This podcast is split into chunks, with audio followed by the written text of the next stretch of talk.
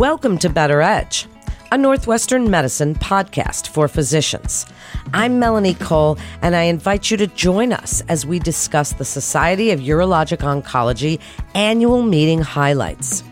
Joining me is Dr. Ashley Ross. He's an associate professor of urology at Northwestern Medicine. Dr. Ross, thank you so much for joining us today.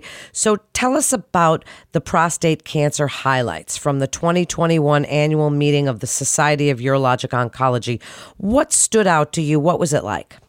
Well, it, it, was a great meeting this year. One of the major areas of focus was about how we approach the diagnosis of prostate cancer and specifically, it was discussing how we do prostate biopsies and some of the issues around there and some of the stepwise evolutions we've seen. At the meeting, Dr. Edward Schaeffer, who's the chair of urology at Northwestern, talked a little bit about the landscape of bacteria in the colon and how it affects prostate biopsies. In the past, prostate biopsies were most commonly performed with transrectal ultrasound guidance and needles that traverse the rectum into the prostate. And Dr. Schaeffer pointed out that there's been an increase in fluoroquinolone resistant enterococci. These are bacteria that are normally colonizing our guts, and there's been an increase in their frequency of being resistant to ciprofloxacin and other fluoroquinolones, which are antibiotics we commonly give for these transrectal ultrasound guided prostate biopsies. So he pointed that out, and then as the session continued, we talked about advances in doing transperineal prostate biopsies, which are now commonly performed in the clinic at Northwestern and at many other institutions.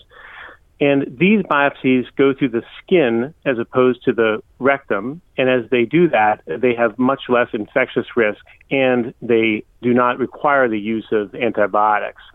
Now, currently at Northwestern, Dr. Schaeffer and other physicians from around the U.S., like Dr. Hu at Cornell, are conducting a comparative effectiveness trial that looks at this type of biopsy, this through the skin transperineal biopsy, and compares it to the traditional transrectal biopsy to really flush out the diagnostic yield the same, is the patient comfort the same, and what do we see in terms of infectious risks. But this was a highlight of the meeting, these sessions around how we do prostate biopsies. And I think that it's a harbinger of what we're going to see an evolution towards, which is the clinic based transperineal transrectal ultrasound guided prostate biopsy, which, as I noted, is one of the more common ways that we do the prostate biopsy at Northwestern. So that was a big focus. And then another focus of the meeting was talking about management of lower risk prostate cancer patients with clinically localized disease. Dr. Catalona helped push forward a debate about the management of these low risk patients and our understanding of active surveillance. Active surveillance is the observation of prostate cancer, which is thought to be of lower risk, with the deferment of treatment until the disease appears to be substantial enough to require it, because the treatments we have for prostate cancer often have some morbidity, whether it be in the sexual domains or urinary domains. In this debate, he highlighted there's a heterogeneous group of men that have low risk disease, and that we have to do personalized approaches towards determining who's a good candidate for surveillance and who may want to seek upfront treatment. So it was an excellent session, and I was happy to see a lot of my colleagues on the stage furthering knowledge in prostate cancer. Thank you for sharing that answer. So now I'd like you to tell us some of the key takeaways from your presentations. And Dr. Ross, you as well as your Northwestern colleagues, Dr. Schaeffer, who you mentioned, and Dr. Catalona were among the featured speakers at this conference. So tell us some of the key takeaways from your presentation, too. I think my presentation was about how to operationalize a transperineal prostate biopsy in the clinic. And in the past, a lot of people would think that transperineal prostate biopsies were longer procedures that required a large area of the perineum to be anesthetized and would be done with what's called a stepper and a grid type apparatus. And because of that, it would have to be done in the operating room. It would be a more onerous procedure. My presentation basically discussed things that I had learned over the last year in operationalizing it in my clinic and other things that I'd learned from the literature, and basically put forth the idea that we can pretty easily do these procedures in clinic in about a 15 minute time frame with the patient in the door to out the door of the clinic being less than 30 minutes. And what I talked about was a tethered needle guide, which the one we use at Northwestern is called PrecisionPoint, which allows the operator, myself, more flexibility to do the procedure in a more expeditious manner.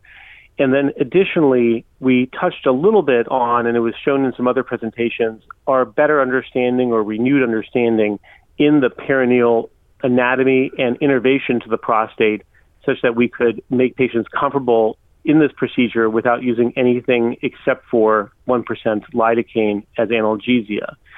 So my presentation was mostly about operationalizing perineal biopsies in the clinic. It really drew on a lot of things that I've learned at Northwestern. They had asked me to give the talk because about a year ago or so, before I joined Northwestern faculty, I was not performing this in the clinic.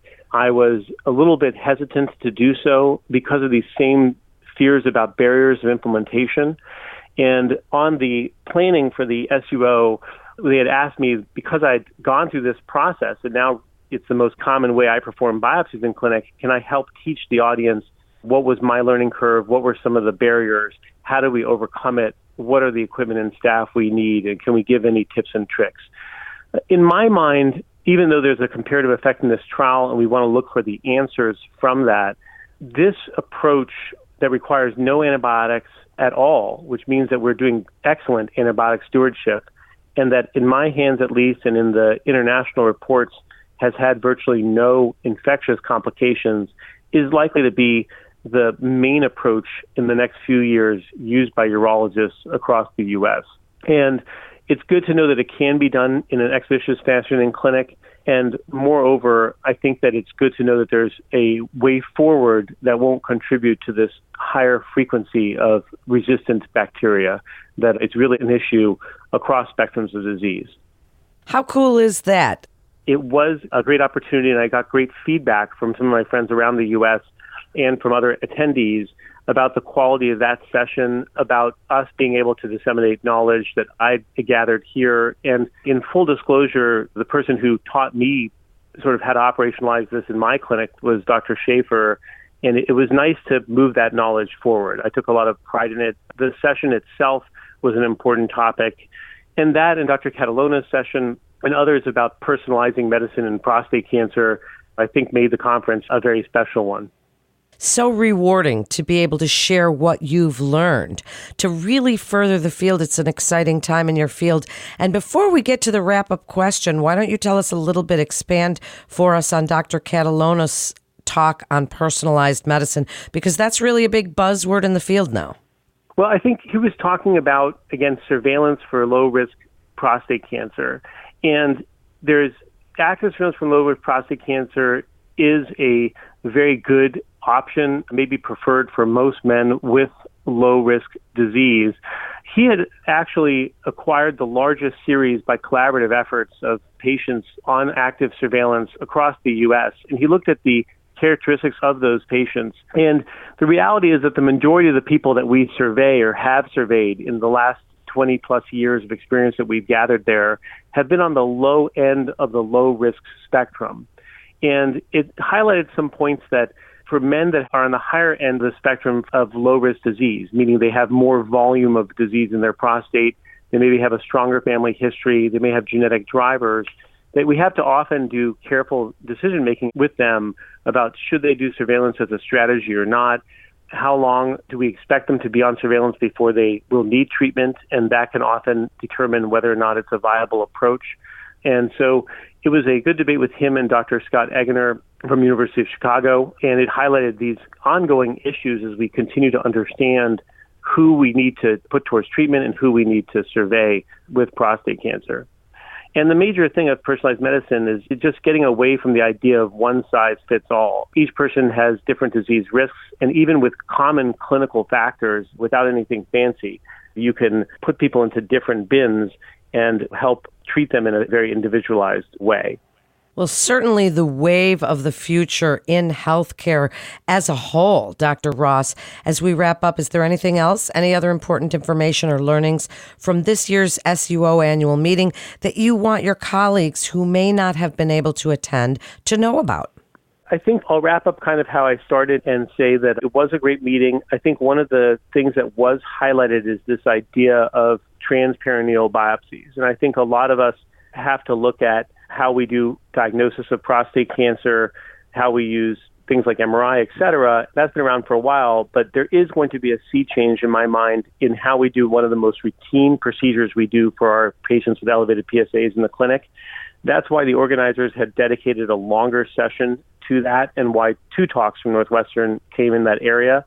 And I would tell my colleagues that weren't able to attend take a strong look at some of the literature that's already out there on transperineal prostate biopsies. And I'm sure there'll be more discussion of this at future national meetings during this year.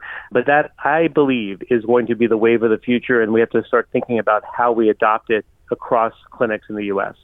Thank you so much for that really comprehensive overview of the annual meeting of the SUO. Thank you again, Dr. Ross, for joining us to refer your patient. Or for more information, please visit our website at breakthroughs4physicians.nm.org slash urology to get connected with one of our providers. That concludes this episode of Better Edge, a Northwestern Medicine podcast for physicians. Please remember to subscribe, rate, and review this podcast and all the other Northwestern Medicine podcasts.